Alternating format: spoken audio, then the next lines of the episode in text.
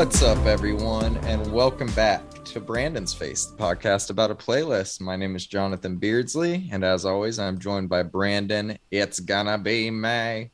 How you doing, buddy? Doing well, buddy. How are you? I'm good. Sorry, it the the NSYNC memes are going on already, and you had the revelation of your first two concerts being NSYNC concerts, so I had to lead with that. I apologize. um, man, we have a lot to get into, but before we do, please like, follow, subscribe, make a blood sacrifice in the name of whatever you feel the need to do to support us. We really appreciate it. Uh, anything you want to say before we get into it? Uh, no. I think we're good. Are you sure? I think Are I'm sure? sure? I'm sure. Are you sure? I'm gonna give you five more minutes to think about it. No. All right, let's let's dive in, buddy. We have a busy week, and I'm very very excited. So first up, we have a new single from Joyce Manor called "Gotta Let It Go." I want to go first on this one because I had never heard this band before, and I imagine you have. Correct? You've never heard Joyce Manor? No. I'm I'm No. blown away right now. I saw that this song got posted, and honest to God, I was like, that sounds like the name of a band I would like. so I clicked it. And I was like, Turns out they were right. yeah, they were right. So, uh, yeah, I don't have much to say other than that little bit, but I, I did really enjoy this. It's very brief. Um, their new album's going to be called 40 Ounces to Fresno, which is just incredible. That's Uh, that's actually really great.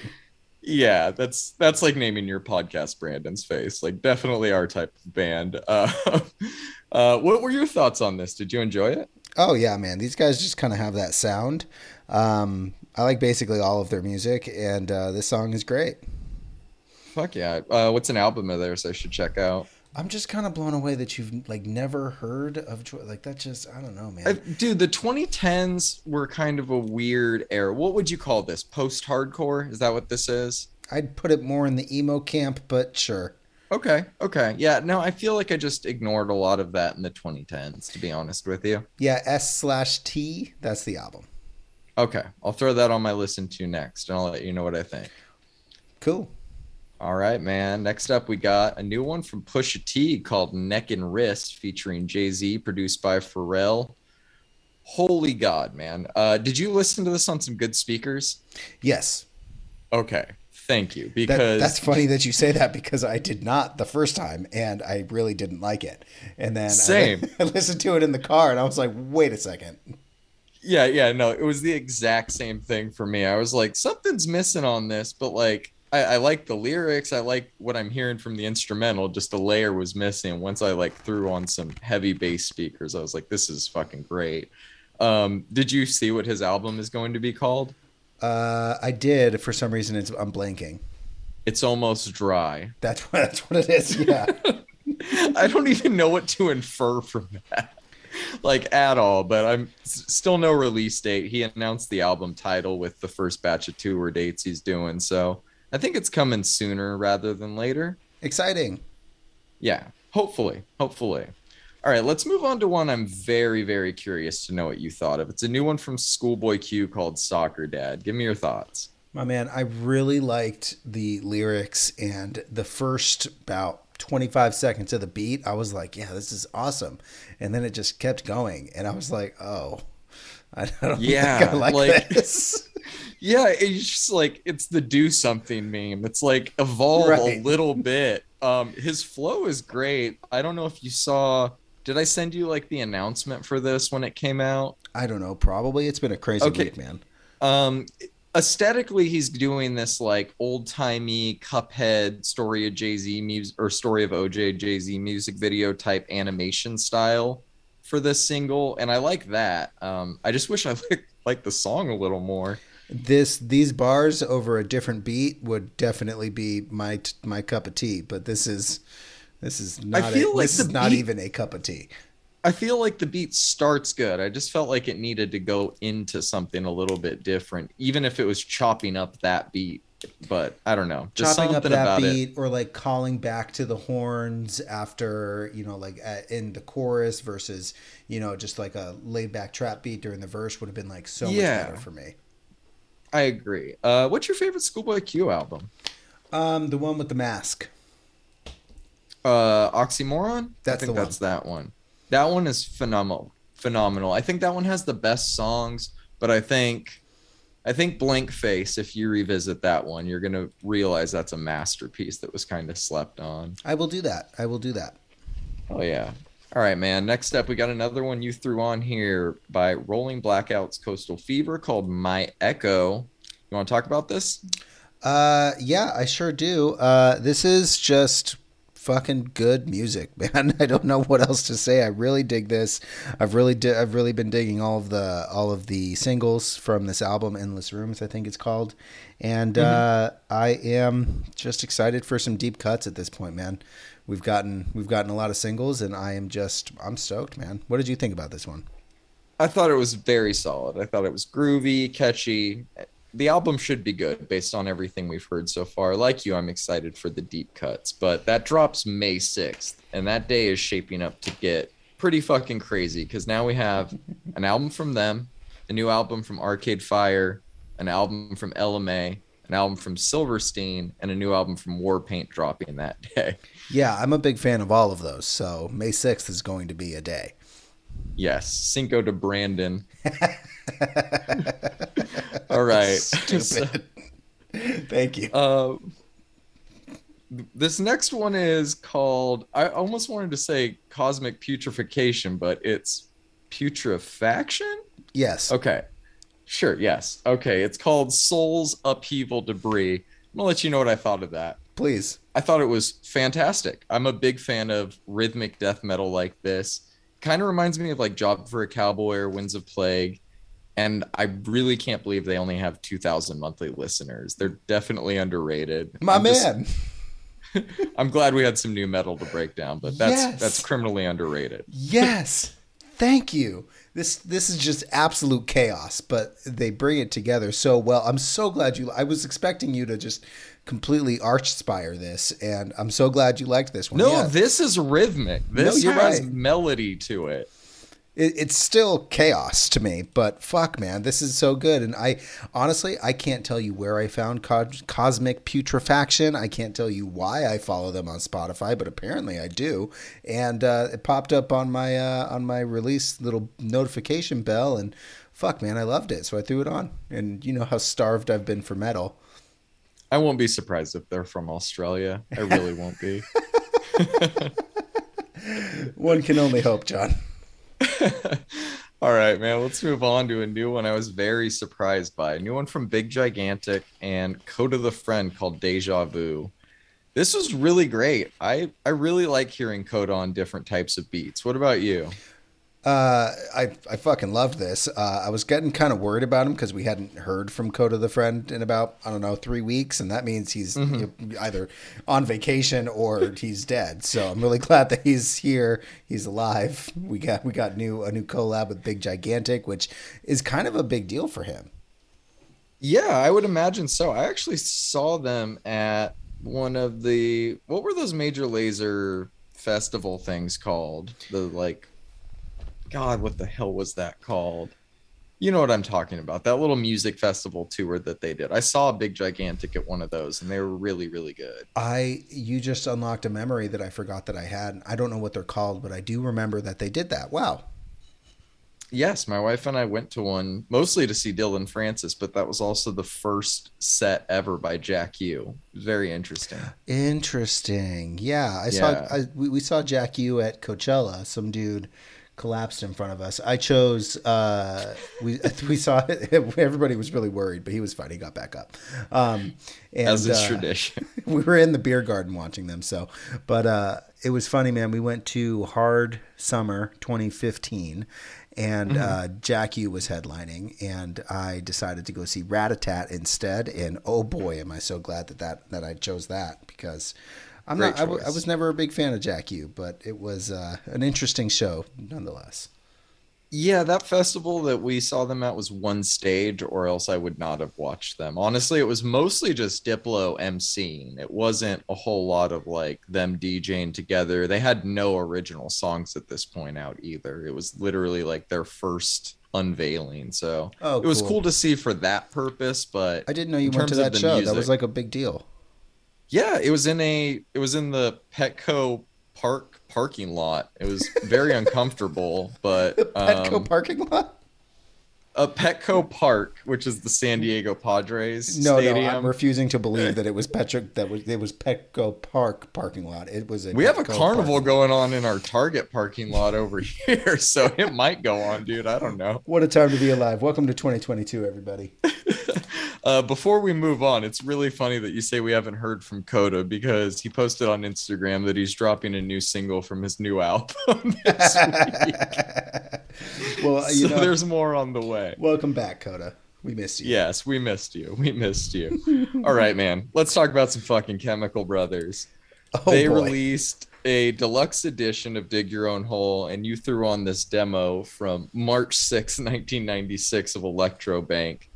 Holy God. I listened to this like 10, 20 times this week. I don't know. It's fucking good. I love it.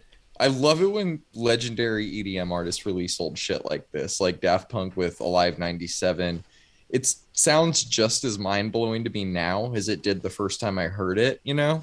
Yes. Um, I'm, I'm getting like- chills like just thinking about this song. Like, yes, yes, dude. Like we always say that they're one of the greatest EDM acts of all time, and they are obviously. But where I think they might even have more of a case for number one than Daft Punk or Justice or anyone else is their output rate in comparison to those. Like Like just they never stopped. No, they could have stopped after their first four or five and had the same legacy forever cemented that they have now, honestly. But they continue to push the bar forward to this very like no geography is fucking incredible. Isn't it? They're Like, just it's- they're unreal, man. They're they are unreal. And I want to thank you for making me like not just realize, oh, they're they're pretty good. Like you were like, no, they're great and you need to realize this. So thank you. You're welcome. Um, man, I really love how raw this is. You hear, like, you kind of hear, if you listen to this and then the version, the album version that came out, you kind of hear their production process a little bit. And I love how raw this sounds. It sounds like they made it in a garage on like a torrented version of Fruity Loops, but clearly it's not. And I, I just, I, I love it. I love them. And uh, Dig Your Own Hole is, in my opinion, an underrated Chemical Brothers album. Oh, so much so. A Like lot of- Block Rockin' Beats is an iconic song. Oh, for the sure. album itself isn't as regarded as highly as that song tends to be, especially in compared to what No Surrender and all of those. But Yeah, I Surrender gets- as good. Surrender gets all the praise because, and don't get me wrong, I Oh, I said I, No I, Surrender. I, Surrender. I even texted you um, the other, I think it was like a month ago, and I was like, you should listen to Surrender front to back again because it's a You did. masterpiece. Um, because it is, but I think and what's funny is I just had. Oh yeah. Love that. Love Yeah. that. Great minds or something like that. But yeah, I am uh, I'm a huge Chemical Brothers fan. I'm glad we got some uh, a demo from 1996 and uh, I thought it was really good. Did you get the vinyl? Uh, I already have the vinyl. So Oh, I think I they're doing like a special edition one for the anniversary. I don't need that. I only need two more uh, Chemical Brothers albums to complete what I consider their. Do you still need surrender? Oh pff, no. Um, Okay, I, need- thought for a while you were missing a big one. You're I need, uh, I need "Come with Us" and "Push the Button." Those are the two. push the buttons. The one you don't have. Come on, Brandon. But see, that's the thing. I ha- I do have Brotherhood, which has galvanize and push uh and, and push the button on it. So so when you see the add to cart, you just don't push the button, or what? no, I just don't want to pay the dad jokes. incredible resale value. So I'm gonna wait until I they agree. repress it because I agree. I, I like vinyl, but I don't like vinyl seventy five dollars worth. So That's one of my favorite Chemical Brothers songs, but it always reminds me of the Andy Samberg SNL DJ skit. The "When will the bass drop? When will the bass drop?" that damn button. All right, let's move on, buddy. I, one more got- thing. I really do Oh, please, want. please. I, I really do want push the button mainly because it would mean that I would finally have the salmon dance on uh, on vinyl. So that, Yes, that was my yes. last thought there. No, you need the salmon dance on vinyl. Um, all right, somebody make that happen for Brandon, please. Okay, we got a new one from Silverstein featuring Andrew Neufeld from Comeback Kid called "Die Alone." What'd you think of this? All right, so my last two uh, single reviews for the for the Silverstein album rollout has been sounds a little overproduced, still very much Silverstein, and I love it.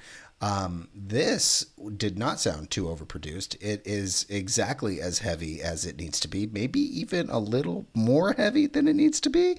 And it feels very old school Silverstein, and I fucking loved it. I love the mix. Um, this is, it's hardcore, man. There's no post about this song. This is hardcore. Yeah, it has the fucking vocalist of Comeback Kid. Of course, it's hardcore. Have you ever seen Comeback Kid live? I have not. Oh my god, incredible! Like there was there was a time where a very brief time where I was into hardcore, if you can believe it or not, and I was going to throwdown shows and comeback kid shows. I think my favorite Amazing. of that time was Stick to Your Guns. Big fan of their early stuff. Oh yeah. Um, but yeah, I I loved this. I I thought this is the heaviest I think I've ever heard them. You might have better examples of heavier stuff that they've done, but I really enjoyed it. Um, you said Silverstein might be one of the most consistent bands of all time the other day when we were texting. And I think they're just making your point easier to prove with every release, man. There's no way to prove me wrong, dude. Every release. Uh, in fact, I have a, a coworker who, um, he was like, "Tell me, tell me a Silverstein album to listen to," and I was, uh, and I was like, "Dude, you know, one of their one of their underrated albums is, um, fuck, why is it, why is it escaping me now?" all of a sudden. it's underrated. I talk about it all the time. Um, this is how the wind shifts, okay. and um, that album has just banger after banger after banger, and it is. Uh, for some reason forgotten somehow I, I don't know man it's got the the massachusetts song on it it's got it's got it's just banging. It came out in 2013. I think that's why it got slept on. It was a very weird transitional time. Yes, yes, you're right. Knife Party and just released their debut album, and I, I, I understand. I think that you're a more hardcore fan than most of bands. Like I was very deep into the scene, but I pretty much abandoned Fall Out Boy, My Chem, and Taking Back Sunday like after the first three, four albums, and didn't even like like I don't even know if I like post 2010s Fall Out Boy. I've never listened to it. You know, I've you heard would. the radio stuff and I do not like that. I don't think um, you would. Yeah, exactly. Uh you, the used are a little different. I've liked the stuff they've done throughout the 2010s, but yeah, man, I feel like you're a little more patient. So you tend to find the gems of albums like that when others don't. That is a huge compliment, John. Thank you. You're welcome, buddy. All right, man. Let's move on to some more fantastic music because this week is unreal. A new single from Interpol called Tony. I was not expecting new Interpol at all, but I'm very happy to have it. And I know it's super cliche to say, but like everything they just make sounds timeless to me. You know what I mean? They out Interpol themselves every time they release new music. It's kind of yes. wild. Yes, there was something I saw online the other day where it was like every time Wes Anderson's coming out with a movie, I think, is this going to be like a Wes Anderson movie? And he replies, This is going to be the most fucking Wes Anderson movie you've ever seen. And I think Interpol is very, very similar. Oh, man.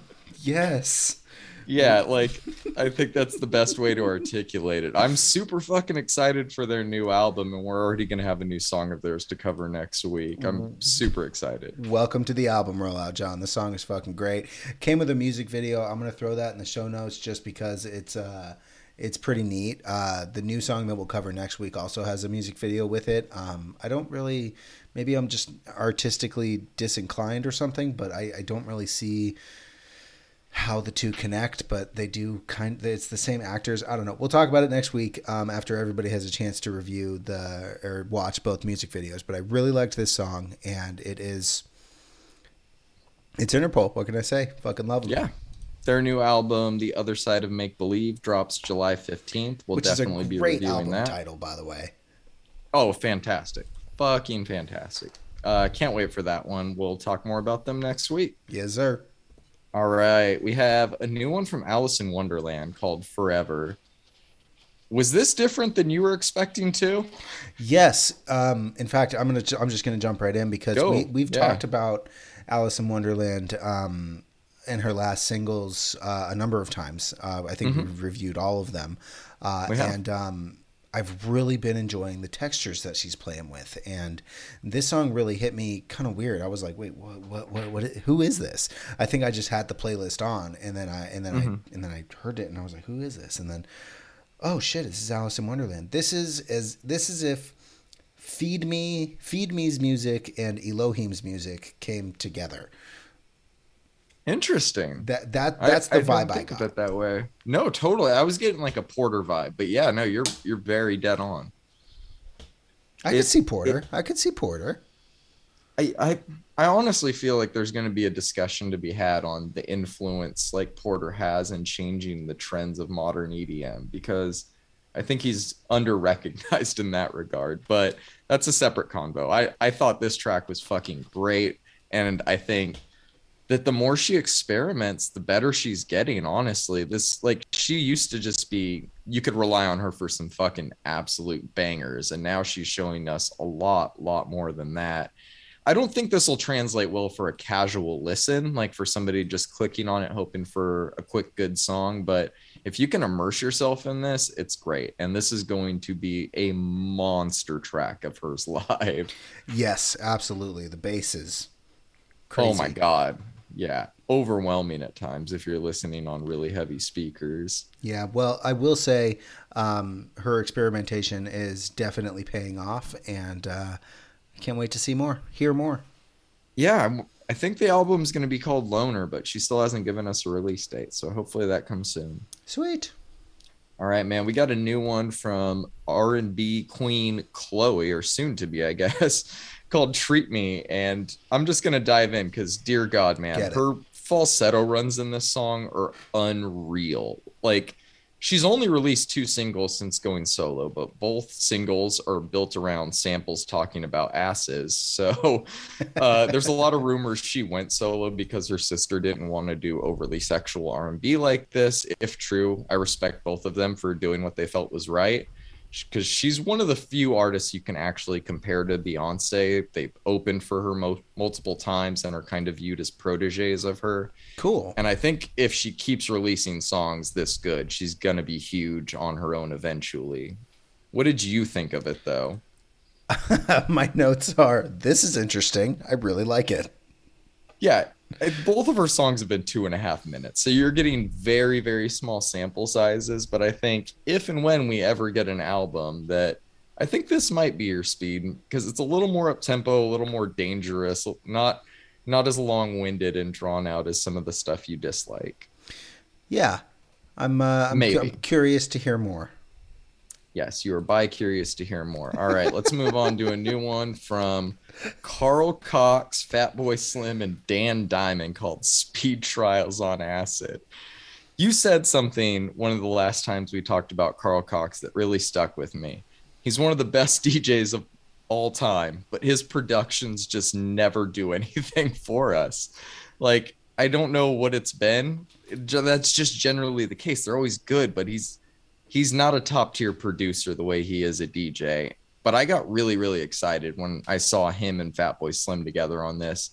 But honestly, it's just not my type of track. I was kind of hoping for a little bit more. I'm not a huge fan of the spoken word house thing. What about you? Yeah, so I added it obviously before I listened to it because it said Carl mm-hmm. Cox and Fatboy Slim, and I was like, oh, bet and speed trials on acid. right. Like it's just okay. Like that's definitely going to be my speed. Uh, I was like, Carl Cox proved me wrong. And then when I finally got to listen to it, I was like, oh, um, yeah, man. Carl Cox is in front of a DJ table is unstoppable. Like I genuinely don't think that any club in Ibiza would want to stop him. I think he will just keep playing until seven, eight in the morning. You know. God but um, yeah, this production style is not is just not it. Yeah, I wasn't digging it, but I still haven't seen him live. I really, really need to do that one day. That's on my bucket list. What about uh, you? Do you have any desire to see him live? Which one, Fatboy Slim or Carl, Carl Cox? Cox. Um, I would love to see him if it was at all convenient, but I will not be flying to Spain to see Carl Cox or Miami. Not a big Florida fan. Uh, Fatboy Slim is playing right down the street from me uh, uh, this weekend, and it has been confirmed that Fatboy Slim will be playing in the Yuma tent at Coachella, which I think ah. is going to be fucking crazy. You going to do Coachella this year? Yes. Hopefully they stream this set. I'm not going to the actual festival, but we are. Uh, the wife and I always make it a good time, man. You know, we dance and we just we have we have a good time with it. So as you know, my wife notoriously hates Coachella, so she probably won't be dancing with me, but I will be watching. I'll just, text you about it. Just like I'm wrong about Radiohead, your wife is allowed to be wrong about Coachella. So I'm not going to have that conversation. I'll let you do that. But uh, all right, let's move on. We can do. Oh my gosh, man! A new one from Spore. Holy shit! Let me be. Please, please go. I know. I know you're dying. All right. Uh, wow. I don't I, like. I, this song kind of left me speechless, man. My first note is wow. Yeah, wow, just wow. Um, so Spore is, if anybody doesn't know, is the alter ego of uh, the alter moniker, I guess you could call it, of Feed Me, uh, otherwise known as Jon Gooch. And uh, Spore had released an album called Caligo um, on their own label, Sotto Voce. Um, but this is Spore's first release on mau5trap Records, which is monumentous for a number of reasons, because we'll probably get a Spore album on mau5trap on Records, mau5trap. which yep. means that Joel will have some of his fingers in the production, unless he really just wants to sit back and watch John do the do his thing. But oh man, this uh, this is Spore. It's it's incredible, man. Dude, yes, I I don't usually fuck with drum and bass that much, but this is so good. Uh, this is also the first track off of his upcoming four song EP. I don't know if you knew that. Oh, I did not know that. So that will be the first EP, at least on mau5trap. I'm really looking forward to it. If they ever do another Blade movie, he needs to do the score for it, like in its entirety. Yeah, or if they do DMT the musical, he would be perfect for it. DMT the musical. Him and Shpongle. that is definitely a musical I'd go to. Might smell weird in the crowd there, but I think we'll all, I think we'll all be okay. Give it 20 minutes.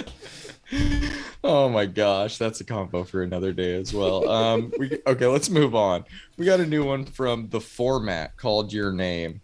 I know nothing about this band, so please give me some context. Okay, so I well, number one, I didn't really like this song as much as as, as much as I wanted to, but the format. Um, so I got really into pop punk and this kind of indie melding thing way back in the day. They released an album called Interventions and Lullabies in 2013, uh, 2003, rather. Jesus. Um, and I'm pretty sure it's one of. Uh, they stopped they put out a live album in 2020 and then they put out another live album in 2016 they had like a like a demo sessions album in 20 in 2016 and the first and then they had like a b-sides and rarities album in 2007 and the really the only real two albums that they've put out studio albums are uh, interventions and lullabies in 2003 and um, dog problems in 2006 um, the first single is a song uh, off of their first album, Interventions and Lullabies, that is just the catchiest shit in the world. You immediately listen to it after we're done talking, John, because you'll understand why I just immediately threw this this song on here. Uh, this song kind of sucks though. At uh, that kind of like. Uh, that kind of like weird guitar thing that they do around a minute and 30 seconds just kind of ruins it for me. But um, curious what your thoughts were. I threw it on, so I didn't want to take it off. So I I didn't like the track very much, but I did look a little further into it. I just wanted some more context on your familiarity with them. Uh, apparently, this track was supposed to be on their Snails EP back in 2007, but didn't make it on there by accident somehow. So they just oh. decided to release it now. Great. So we're not getting new format music. Great. Okay. Uh, no, but they do seem to be active. Every time you throw a, a band on here, I follow them from our Instagram. So they nice. are pretty active on there right now. Cool. Well, I'm uh I'm I'm I definitely want you to go listen to Interventions and Lullabies. It's a great album and it's something that uh I got I just got really into way back in the day when I was really just exploring pop punk. Fuck yeah, man. Well, I just threw it on my listen to next, so I will do that And- and- immediately. And I say that, and I know that the format isn't really pop punk, and if it is, it's more pop than punk. It's kind of just pop rock. But it was that album and um, the Jack's Mannequin albums that were just on repeat for a long time for me. So Okay, for Yeah. sure. I love Jack's Mannequin. We've already talked about him a few times, but I have to say, every time you bring it up, loves Jack's Mannequin. of course, everything in transit is just incredible, man. Beautiful, just beautiful. Oh man, that might actually reshape one of my lists that I'm working on for another podcast. But anyways, let's go from the format to cutting people's fucking heads off with a new one from Decapitated and Jinjer called Hello Death. This is this is just fucking brutal and heavy and relentless and i really enjoyed it actually um, at first i thought it was going to be a little too fast for me but i dig it man i really enjoyed it Yeah, I uh, really, really enjoyed this one. Uh, she has just a way with her voice that's just special, John. And it really blends well with the dude from Decapitated. And uh, yeah, man, uh, I I like metal, John. I know you do, Brandon, and I'm very happy we're getting more and more of it to review every week. Yes. All right, let's move on to this one from Peyote Ugly called Melting Sea. So again, never heard this band before, but I like them based on this song. Uh, the way they combine the guitars and keys to make kind of a weird psychedelic indie rock sound is really cool. I also like that their name is a play on Coyote Ugly, a movie I watched many times in my teen years. Um, Why? what did you think of this? And Why'd why? you watch that? I'm just kidding. the water pitcher scene, Brandon. The water. I'm a big John Goodman fan. I don't know what to tell you. oh man. Okay. Please go. All right, so uh, I have a, I have a fun story about this band. As of right now, they only have 269 monthly listeners on Spotify, which is criminally, which is just criminal. This band is incredible. Uh, they released an EP. Um, I think it's called Jackdaw, although that might just be one of the names of the songs on that EP. Um, love the name. Peyote Ugly is just fantastic. Um, but uh, I found this band alongside another band, and they are a Pacific Northwest band. I know this because when we went to Seattle to go visit some friends, we were having lunch at a where was it dinner? It was one. Of, I think it was lunch, late afternoon meal, and uh, we were having lunch at this bar, and they had a um, they had a poster up uh, of like some show that had happened like weeks prior, and it had this band and another band on it. And so I rem- I just I jotted it down and went back a few weeks later to go look at it and found just incredible music, man. It was this band and then a band called Shark Legs, which eh, are, are also good, but I like Peyote Ugly a little better. Yes, you actually gave me a vinyl of Shark Legs. I don't know if you remember that. I do because remember you that. got duplicates. I I got duplicates, yeah. Oh man, that's a great story. You you would do that. You would be like, "Who's this local band?" and just look them up way later and end up end up liking them. That's that's incredible. Yeah, I love is- that about you, Brandon. Well, thank you, uh, but it's it's also like really good music. Like I've done that a number No, of they're times. great. Like uh, this band is awful, but no, I really like these. yeah, they were they were good. Thanks for showing me them. You're Okay, man. Let's move on to a new one from Solomun and Maceo Plex called, I think, Creature of the Night is what it would translate to, featuring Isolation Berlin. So I'm a little let down by this one. What about you? You know, I've been let down by a lot of Solomun stuff um, lately. Yeah, you're right. I didn't think about that, but you're right. I I just couldn't get into it. Like I it makes me feel like I'm the sober guy at the rave listening to it. the sober, the sober forty-five year old at the rave, right? Not that old yet. Shit. well, that's how it made me feel. Like, am I, Oh am I, yeah, am oh I- yeah. No, it totally made me feel that way. Yes, you're right. Am, am, am I am I supposed to like this? Is this what the kids are liking nowadays? um, Hey man, watch my back. that is a great story. Um, all right, but uh, it's funny because I really like, and it, so I separated this track. Um, uh, you can hear the Solomun parts, don't like those. You can really hear the Maceo Plex parts, really like those. So Yeah, if we could just turn the dial a little bit more towards the Maceo Plex side, I guess it might have been a better song, but is what it is. It is what it is. All right, man. Let's move on to this new one you threw on here from I Am Dynamite, one word called Corner Street. Thank you for speeding uh, through that. Yeah, I don't know how else to articulate that, but uh, I am Dynamite. Yes. So I'm sure you'll give me some context, but my notes are brief. So I'll just say I'm not sure if I like his voice or not, but it's a good song. So I um, back in I don't know 2015 maybe 2016 I went on this. Everybody keeps saying rock is dead, but it can't be. Kind of kind of Spotify mm-hmm. dive, right? Okay. And I found a number of bands this way. Um, and this is one of those bands, and I followed them on Spotify. They have an album that they put out in 2012 that was called Super Mega Fantastic. I'm sorry, Super Mega Fantastic, and um, love it. Yeah, and uh, it was, it's really good.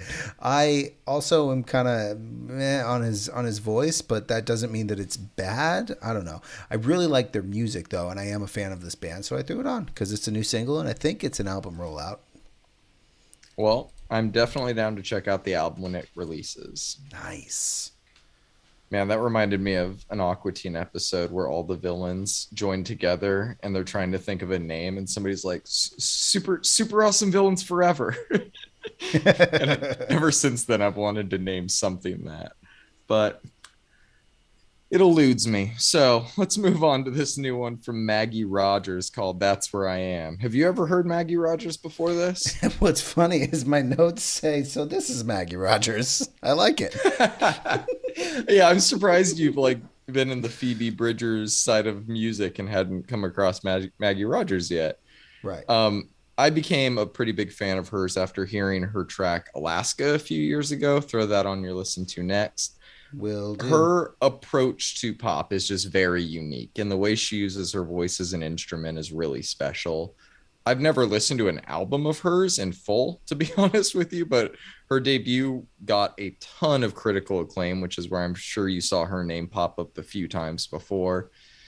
She just started a rollout for her new album titled Surrender, and I think it's set to release July 29th as far as my thoughts on the track, I, I love it, man. Her voice sounds great. Her harmonies are like hypnotic. Her instrumental is fantastic. It's all top notch. What did you think? I really liked this, man. Um, I've heard the name Maggie Rogers like a thousand times, and I just never, I don't know, never got the itch. So thanks for yeah, throwing it on because I really like it. But I've I've heard the name like a thousand times. I'm not quite at the iconic level yet, but I think she's fairly popular, right? I mean, she's got yeah. Th- 3.8 million yes. listeners, so she's definitely fairly popular. Yes, multiple songs over 100 million plays. Mm-hmm. She's mm-hmm. she's doing well for herself and I think this is going to be a good album based on this song alone, but she's very very creative and I think the more you listen to her, the more you'll you'll get excited for her new shit as well. Cool. Yeah, I'm sure I'll like it. Fuck yeah, man. All right, man. Let's move on to this new one from I think it's Bia. I'm guessing that's how you pronounce it. Called London, featuring J Cole. I'm dying to know your thoughts on this. I did not like this song. I really liked the beat. Didn't like basically anything else. You didn't like J Cole's British accent? I mean, I mean, it was okay, but you know, at some point you've got to kind of meld into the background of what you're doing, and you know, give them props. yeah. uh, I wasn't a big fan of this song either, man. I I thought J. Cole did okay. The the staring at money like Melo stares at Rihanna line was pretty great, but other than that, I don't know. It he does a good job. He's pretty diverse, does a few flow changes. The British accent, I don't know if I would have kept that. I think it's one of his better features. I just think it's a shame it's with her. Yeah. Or on was, this song, I should say. It was eh, I didn't like it. I'm sure she's a lovely woman. Don't know her in person. All right, let's move on to this last single of the week. We got. I just threw this on here because it's featuring Tone Stith. I'll be straight up about that. This is a girl I've never heard, Skylar Stecker, and the song's called "What's Good." It's pretty generic as far as R&B duets go, but it's not bad. They both have very, very good voices, obviously, but it's nothing you haven't heard before. I'm just a big fan of his, and he doesn't really get a lot of features, so I figured I'd throw it on. Did you enjoy this one at all? Yeah, I mean, like you said, it was kind of generic, but I really like Tone Stith also, thanks to you. So, yes, yes, and he put out like two EPs last year, so I would bank on at least one before this year's over. Nice. Yes. You ready to move on to albums, buddy? We have so many albums. Let's move on. Yes. We have a gauntlet of albums. Let's get into it. First up, we got Camila Cabello with a new one. I'm sure I butchered that pronunciation, by the way. Familia. Do you want me to dive in first here? Go ahead. All right. So I don't think we've ever talked about her before. Um, Not once. Have we? Okay. So my wife and I really enjoyed her self-titled album back in 2018. We played it into the fucking ground. So much so that we completely missed her album that came out in 2019. Like I still haven't heard that one in full, but I'll get around to it eventually. I did catch her NPR Tiny Desk concert recently though, and she was playing some of the newer songs off this album during it. And I, I thought they were good, so I figured I'd throw it on. I I'm glad I did because I found myself enjoying the album more than I thought I would. I feel like we've been covering a ton of pop lately and I've been getting a little bit burnt out on it, but I found myself coming back to this album more times than I thought I would before the week was over, honestly. And this is a week where we have new albums from Vince Staples and Syd too.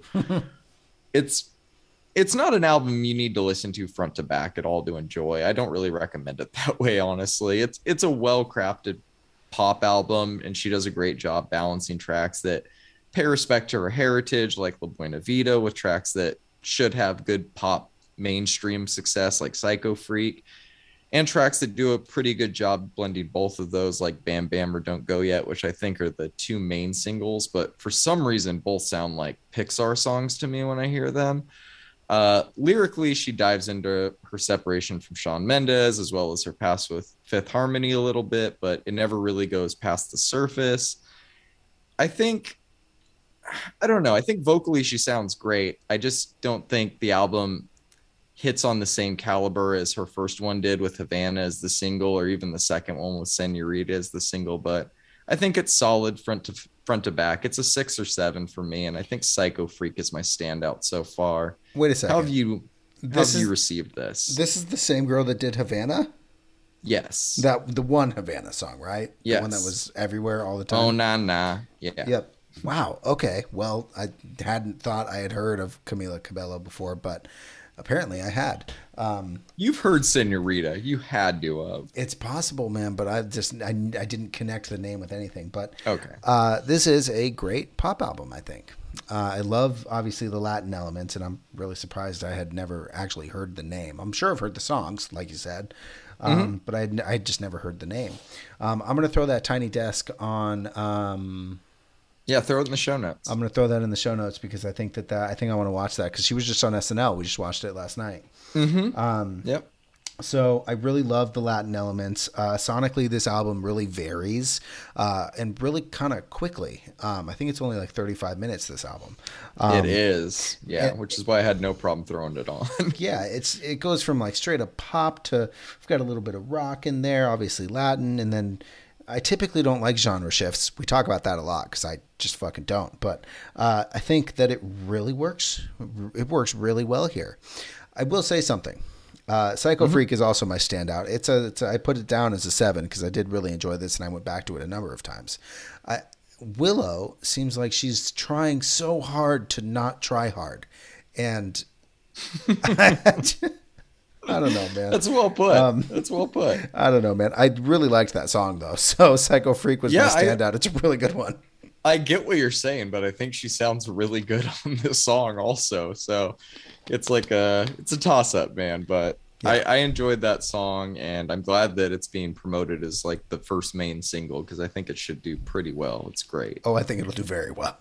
Yeah. All right, man. Let's move on to this new one from Health, Disco 4 Part 2. what were your thoughts on this? Uh, alrighty. So this whole album is very Nine Inch Nails level of experimentation and weirdness, which is, is mm-hmm. fucking. It's awesome, dude. This whole this entire album. Not and, and I know that Nine Inch Nails features on isn't everyone, but that's not what I'm talking about. The whole album as a whole has that kind of experimental sonic uh, just it's it's just it's exploration of sound that like doesn't really exist in metal nowadays, which I think was really fucking cool. Um, it's heavy where it needs to be. It's electronic kind of where it like wants to be, and it's like proggy in some points, like um, on AD one thousand. Um, as an experimental collab project, this is very good. Um, I think you know that my standout is the Lamb of God one, Cold Blood, but I really did like the Poppy one, the Nine Inch Nails one. I really liked the uh, uh, the what was it, Ada Rook, and there was like some rap in there, which was fucking weird. I really liked the whole thing. I gave it um, I, I gave it an eight, and uh, Cold Blood was obviously my standout. Interesting. I I don't know, man. I I'm. I had the same standouts you did, but some of the tracks just didn't hit me very well. Like I didn't enjoy the play that boy Zay or the Backxwash features. And I found the neighborhood one very confusing in terms of like the sonic landscape of the album, but everything else I thought was pretty fucking solid. And I think that they always seem to be playing to the level of the artist that they're collaborating with, which could be a good thing or a bad thing. So I think I liked getting something like dark and heavy and different for the sake of variety, but I didn't enjoy this album as much as the singles had me thinking I would. So, like you, I think the the Lamb of God one's my favorite. I still enjoyed the album more than I didn't. I just didn't love it. I gave it a six. That's fair. And yeah, Cold Blood or Isn't Everyone. One of those two is my favorite for sure. Yeah, that's super fair, man. I I think I think as individual songs, these are all great. Um, but uh, but yeah, no, I I I dig what you're saying. Yeah. The Poppy one's been growing on me though. That one's a pretty good song too. I'm not a big fan of Poppy as a whole, but I did I did like that one. So it's it's I think it's the perfect Same. way to open that album. Yeah, I agree. I agree. It starts the album off on a good note, get things running, but I don't I don't know. Just a few of the the feature choices threw me off. I think I looked at part one as well, and I there was some interesting collabs on there. Have you ever listened to that one? I have not. This is the first it has, real full project there's a JPEG Mafia collab on it and a Soccer Mommy collab on it. So maybe we'll get around to that one one day. I know you like both of them. I do. I do. All right, man. Let's move on to a very interesting album. Uh, we got a new one from Jack White called Fear of the Dawn. So there's a lot to like about this album, but once again, I think he lets his eccentricities get in the way of making a great album from front to back. And it starts on the highest of highs with Taking Me Back and Fear of the Dawn before turning into kind of a mess for pretty much the entire middle of the album. And I honestly think if he just wasn't so great at guitar, it wouldn't even be that interesting at times, but he is, so it is. Um, sadly, we heard the best the album had to offer with the singles, in my opinion there's a few other tracks that I did like. I thought What's the Trick was good, Morning, Noon, and Night was good, but nothing left me as impressed as like Taking Me Back or Fear of the Dawn. Overall, I thought it was okay. Probably a six or a seven. Taking Me Back's my favorite, but dying to know what you thought of this. All right. So, um, Taking Me Back is also my standout. I gave it a, a six and a half or a seven, whatever you want to call it. Um, okay. So I like every other of Jack's projects, right? I okay. I liked Lazaretto. I didn't like what was the boarding boarding house, house boarding reach. house reach. Terrible album. Didn't like that. I liked Horrible. this. Didn't hate this one at all. Um, so we've got a lot of good riffs and a lot, uh, and uh, even a few like fucking great riffs. Um, like you said, he's an incredible guitarist, and that is uh, really the only thing he can really say. I guess it feels like know. it's a means to an end at times on this album. I, I did enjoy it. Um, I didn't. I, I am always like cautious when I enter a Jack White album um, because, like I Same. said, I, I only I only like every other one of his projects. I mean, you can say I like every other one of these songs, even, and that would probably ring true. Um, here's the deal, though. Um, the White Raven. Did that sound yes. familiar to you at all? Not off the top of my head, but why should it? Uh, I'm pretty sure he stole or I I, I don't know. Man. Interpolated. It's, it is definitely a Tool riff. That opening riff that obviously doesn't that honestly doesn't even have anything else to do with the other the rest of the song because that song is incredible. Like the the riffs are fucking great, but he opens with and I forget the Tool song because I'm not a tool head, but You're not a tool. Yeah, that's true. Um, but it sounds it sounds very much like that. I'm not going to accuse him of plagiarism here, but I, I think I think it is very similar. I mean, it could be parallel thought, and you could be right, honestly. But I'll have to go back and listen. You'll have to find what Tool song it is and let me know. I will. I'll I think it it's on, listen. I think it's on Fear Inoculum too, because it, it just it sounds so familiar, man. It's really Oh, recent Tool. Gotcha. Okay. yeah. Yeah, that's that's interesting. Well, I'll have to dive a little bit further into that. But I'm like you. I, I enjoyed the album more than I didn't. Thought it was much better than Boarding House Reach, but still not not going to be one of my albums of the year, probably. Yeah, probably not. Okay, man. Let's move on.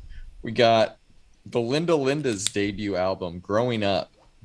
So I just think it's really hard not to root for these girls, man. After going viral with their performance of Racist Sexist Boy in their school library and getting a record deal with Epitaph, we finally get their debut LP. And I think it's pretty damn good, honestly. Like they prove a lot of things on this album. Most importantly, like they prove they're more than just viral sensations. They the song they went viral from performing is actually far from the best song on the album, in my opinion. Right. Like the whole album's very rudimentary and straightforward punk rock, but I love it. Like it's no frills. It, they feel like kind of the runaways for a new generation. It's really cool. I gave it a seven out of ten. O was my standout, but they just did a uh, tiny desk as well. Please throw that in the show notes because That's that's, really good. Oh, Yeah, that's and they so did it in the L.A. library. It's re- really cool. Oh, that's awesome. Um, yeah, man. Rudimentary, self-explanatory, straightforward punk rock. Welcome to Epitaph Records. We make awesome music. Um, ah, it always blows my mind that the the guy who is a professor and also the frontman of Bad Religion runs Epitaph Records. I still just love that. Um, Yeah, so I really liked this album. It's incredibly fun. Um, I really hope they continue to make music for forever. Uh, I think "Growing Up" was actually my favorite of these. Dude, that's a great song. I It's a good song. I just can't believe they're fucking 12 to 17 years old. That's insane. Really They've done is, more by that age than I've done my entire life. So congrats to them on this album because it's a lot of fun. It's a lot of fun. Yeah. I think, yeah, you said it best. It's a good time. Um, all right, man, let's move on to this new one from Omar Apollo called Ivory. Like, I had to rethink my review for this album like 10 times, to be honest with you, because every time I listened to it, I felt differently about it. I loved it more, or I didn't know what I thought about it more. Parts of it can be a little weird, but I think once I really got in the right headspace to enjoy it, I couldn't stop listening to it. I think his voice is beautiful, but I will admit the album feels so inspired by Frank Ocean's Blonde at times that it could also be viewed as derivative. I think he did a good job of making it his own, but I could see how others would have that criticism. No matter how you feel about it, Blonde was one of the biggest albums of the last decade, and its inevitable influence on the next generation was always going to come, you know? Um, Yeah. and yeah i don't i don't know i've always been torn on how i feel about blonde as an album and i'm similarly similarly torn on this album right now but as of now i'm loving it. So i'm gonna give it an eight and killing it killing me still my favorite but who knows what tomorrow holds. How are you feeling about this one as we speak? As we speak, uh, this album has a bunch of elements of music that I really like. Um, in different spots of the album, different like parts of the song, of like each song had like elements that I liked, but then I don't know, man, it just didn't hit me.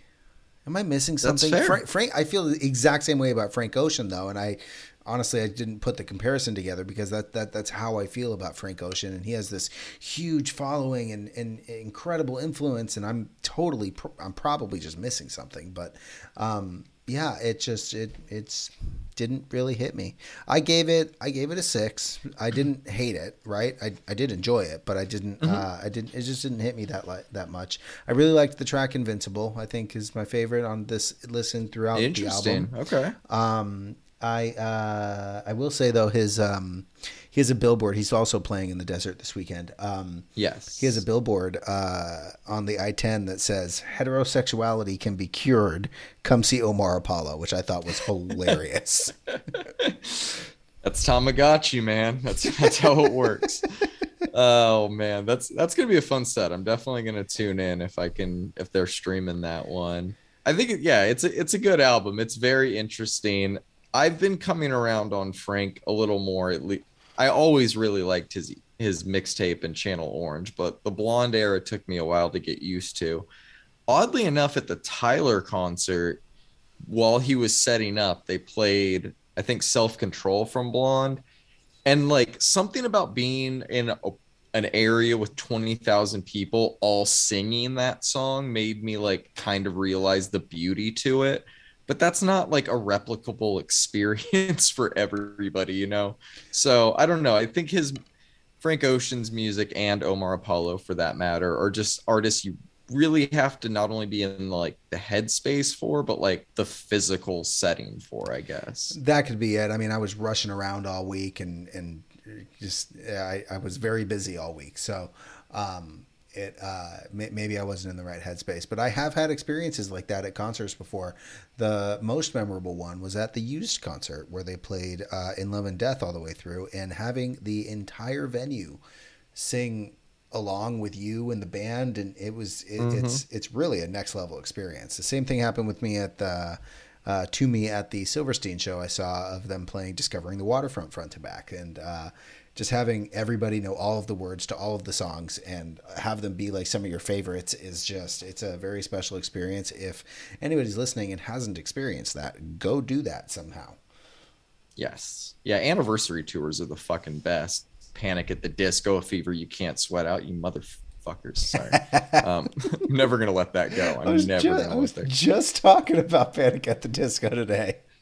Drives me crazy, man. Were you talking about that album? Yeah, I, I actually said that we're, we're never going to get a piece of art like that ever again, which is something you and I no. have talked about. Um, no, never. I mean, you've got it, in order to make that album. Eh, number one, most of the songs are written about books um, and they're like obscure books. And he somehow ties up like Invisible Monsters, for instance. He ties up the entire book, which is a chaotic clusterfuck of a book, into a nice mm-hmm. little three and a half minute song. Puts a little bow on it, and it's perfect. Like it completely encapsulates the book so well. And God, that's art. It's just art, man. It's crazy. You know what? Whenever I'm at like FYE or Barnes and Noble, they usually have that on vinyl, and they usually have no other Panic albums on vinyl. so that should tell you where their fan base still lies. But all right, we'll we'll table that because it will inevitably come up again. um, all right, let's move on to some more weird music here. We got a new one from Orville Peck, Bronco. Are we gonna call this country? I don't know. I don't know which. I think it's country. I, I, is it? Is it? Is it yeah, I think West. It is, is it I, Western music? Because I think it might fit more into that Marty Robbins side of things than country nowadays. Because when you say country, people might think of like Luke Bryan and shit. I was thinking Marty Robbins when the first two chapters rolled out, but like the more I listen to him, the more I'm thinking it's Elvis. Oh, okay. I could see that. Like I get a lot more Elvis from his voice than anything, but I'll I'll, I'll dive in. Um, I I enjoyed this album as much as I enjoyed the chapters themselves. It's all really really good songwriting, and his voice is incredible.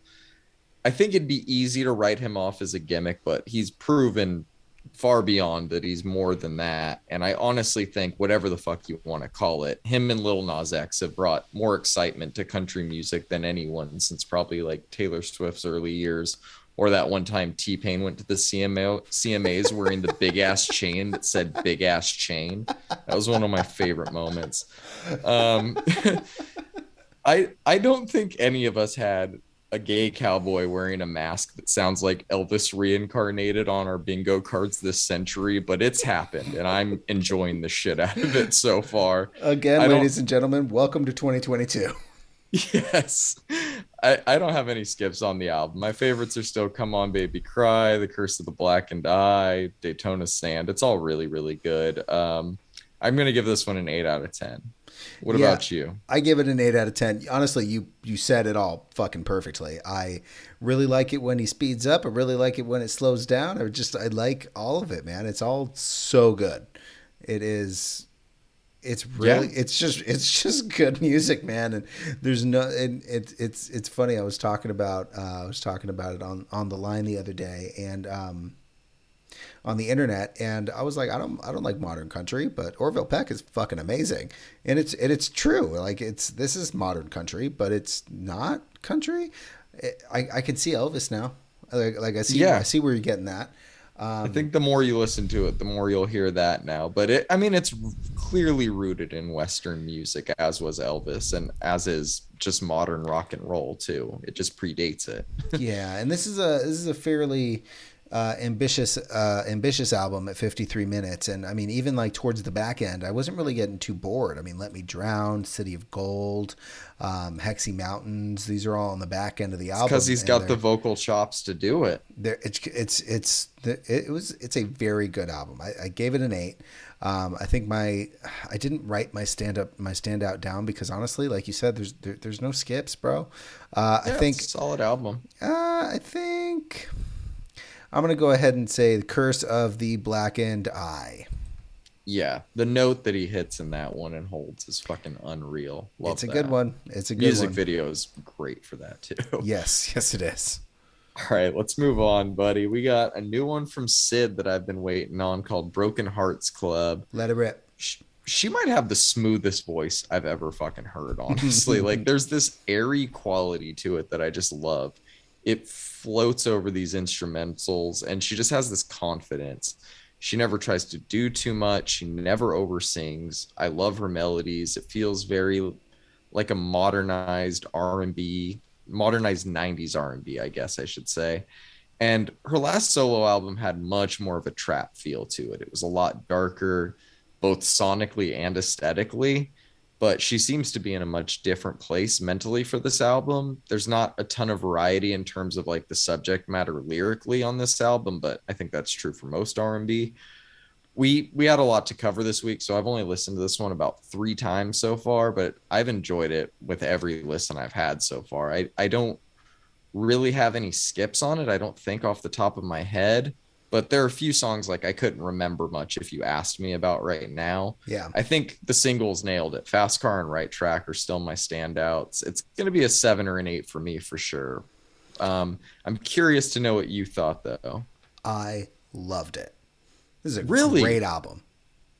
I'm surprised you didn't like the Lucky Daye album, but you liked this one.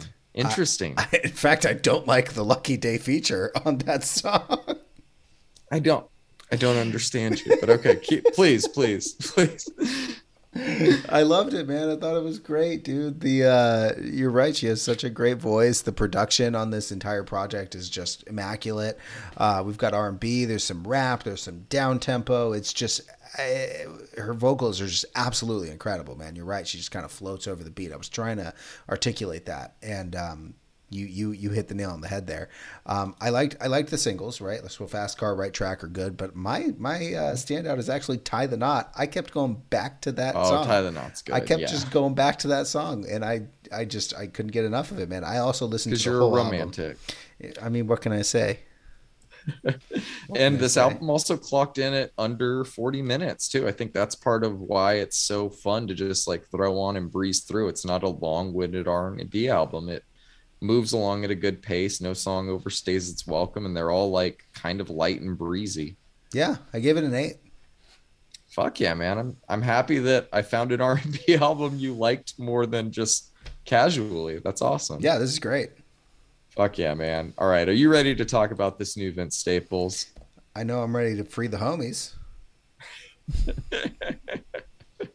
oh my god, dude! I I can't stop listening to this. It's so good. I, just when I thought like this year couldn't get any better after Denzel, Conway, Saba, we get fucking Vince not only dropping an album of the year contender, but what might be his best album yet. Big Fish Theory, possibly still, not really sure.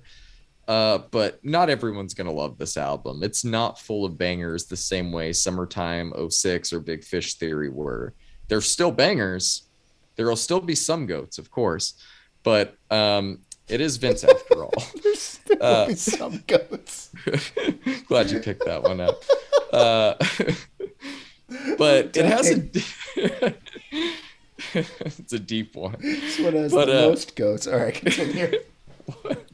It's a good one. Uh, it, this album just has a really different feel to it, man. I, I, think if you're only listening to Vince Staples for bangers, then you're missing out because I think the more personal he gets, the more better he gets, in my opinion, at least. I feel like I usually know what to expect going into a Vince album, but when tracks like when Sparks Fly came on, I had to run it back like five, ten times to even comprehend what I was hearing. He never fucking strips things down like that. Um, that's one of my favorite songs on the album, if not my favorite. The production on it's incredible, but the production on the whole album is incredible. I love the groove him and Kenny Beats got into on their past few projects, but I feel like he's at his sharpest creatively when he has more than one color to paint with, I guess. Yeah. Not to say Kenny Beats is one note at all. He's one of my favorite producers and contributed some great beats to this album. But having the production by committee and having guys like Mustard come in to mix up the vibe, I think made for a better listening experience and a more fleshed out one than his self titled was.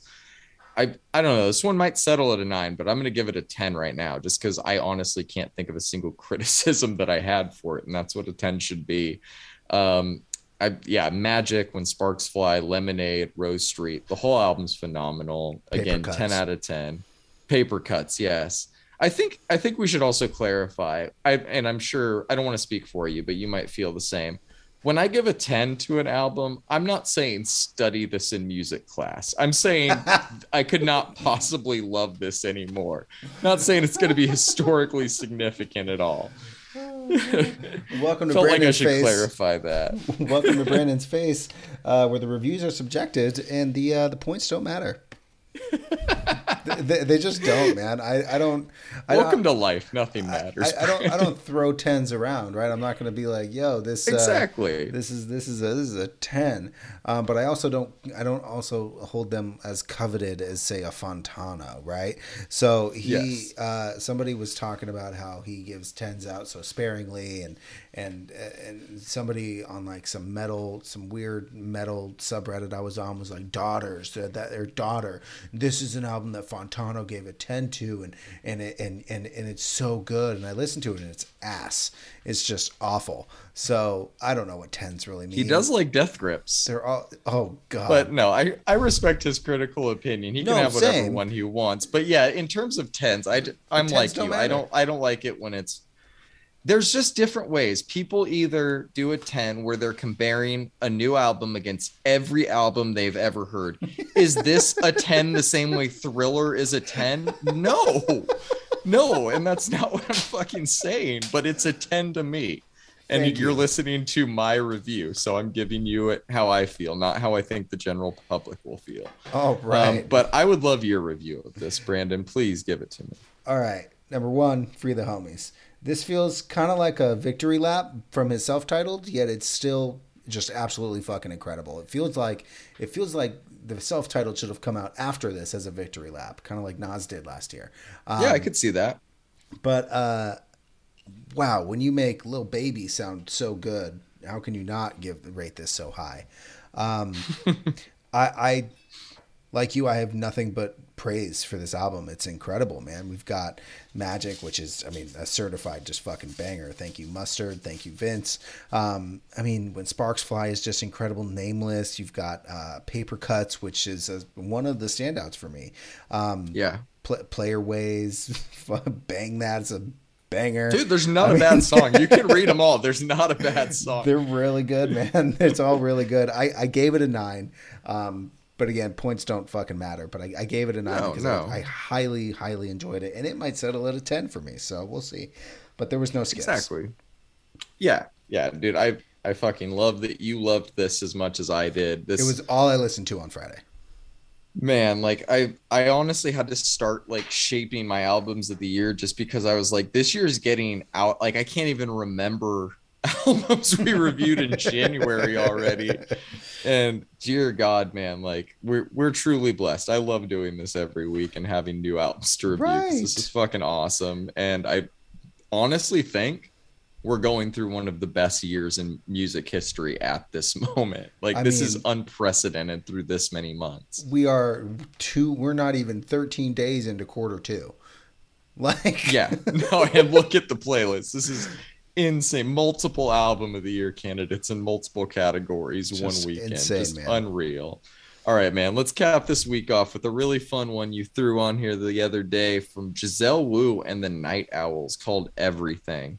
Please tell me about the band and this album. All right, so uh, Giselle Woo and the Night Owls um, are a band locally to the Coachella Valley. Um, they kind of have all of the elements that I really like in music right now. I mean, we've talked about a lot of a lot of pop artists and even some rock artists that like throw some Latin into their music, and I think Giselle Woo and the Night Owls do it very well. Um, this th- this is this was a long time coming. Um, I know the uh, I think he's the guitarist and the drummer, um, and they um, you know they they've been telling me that they've been working really hard on this and they were trying to release it. They're playing Coachella this weekend. They're probably going to open up the fest. Oh, you actually know these people. Yeah, Oh shit, dude, they fucking shred. That's right. insane. That's, that's awesome. I think they're really know. good, man. Well, Uh, they uh, they're they're they're I. I I really thought this album was great. Um, the second it came on, I texted you. I was like, "Is it too late to add an album? It's Monday night." Um, what's really funny is I texted Christian from this band, and I, I was like, "Hey, man, your album's awesome." After I listened to it, he goes, "It's out." I thought that was hilarious. That's Uh, fucking great. yeah. Uh, the, man, I love this, dude. Holy shit, that's incredible. I didn't know you actually knew them. That's awesome. Yeah, I mean we're not we're not super close or anything, but I, I you know we, we saw them at uh, Casuelas Cafe um, in 2019, and uh, I think they had just like announced the 2020 Coachella lineup and um, or something along those lines. Were I they I playing the rock stuff too? Yeah, Oh shit! Wow, It- it was like Okay, the it like Consuelos. Cafe crowd. I- Oh yeah, I forget they have that like whole area over there now. Oh, That's dude, right, they- that like whole patio area. they remodeled It's that place giant. like crazy. Yeah, Uh, I went there once before moving. Yeah. Yeah, it's they remodeled it like crazy, but there was like late night, man. I mean, there was there was dancing. We had drinks with them afterwards. They're, they're all really cool people. But uh, regarding the music, I I really really liked this album. Um, I think I liked um, "Sunny Days" the best. I think that I think that was my standout. I I gave it a seven, man. I really really enjoyed this album. Yeah, I, I honestly didn't listen to it enough times yet to rate. I think I told you I only listened to it about one, one and a half times. Wasted every time. The intro just fucking gets me. I love that song. Uh, but like you said, her voice in Spanish is fucking beautiful, man. They're they're great. a great band, and I I did not know that they were just like even a local desert band. They should be like the house band for Pappy and Harriet's. They're so Right. fucking good. Like make them the opener for everyone. Golden Paul McCartney's Voice, in town. Throw them. Yeah, Yeah, man. Um, that's fucking awesome, man. Thanks for throwing this on. I'm definitely going to be listening to it more because I did enjoy everything I heard from it. yeah. You needed to hear it, and we needed to, to talk about it. They have a uh, fairly popular song um, for band of their caliber on uh, Spotify. It's got forty thousand hits. Uh, it's called Coachella Gold, which is incredible. But I really think that this album eclipses um, that that single. So um, yeah, I'm I'm glad you enjoyed it. Fuck yeah, man. Well, that wraps up our singles and now our albums. Do you want to know what we have to look forward to this week? Let's talk about it.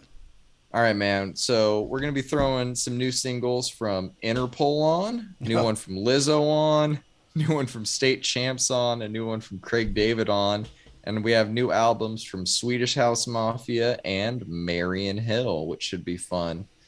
Hey, are you a Uh, Craig David fan? I am a giant Craig David fan. You want to talk about some Craig David? um, Next week, I do. Uh, if we only have two albums, I'm sure we're gonna have more than this. But if we only have two, maybe we'll throw a classic or two on. Yeah, I have a uh, I have a whole list of things that I want to throw on. We're actually going to be listening to a uh, listening to a uh, an EP that I'm going to throw on um, that I just uh, listened to the lead single off of uh, from a band called give me one second. It's called Unchain the Spineless, a new deathcore band that I discovered today, which I'll throw on uh, as soon as we're done with this here playlist or this here podcast rather. That is the most Brandon wrap up to a show I've ever heard. Unchain the Spineless next week. You guys fucking heard it. All right, on man. that note, I'm out. Free the homies. Peace. Dead homies.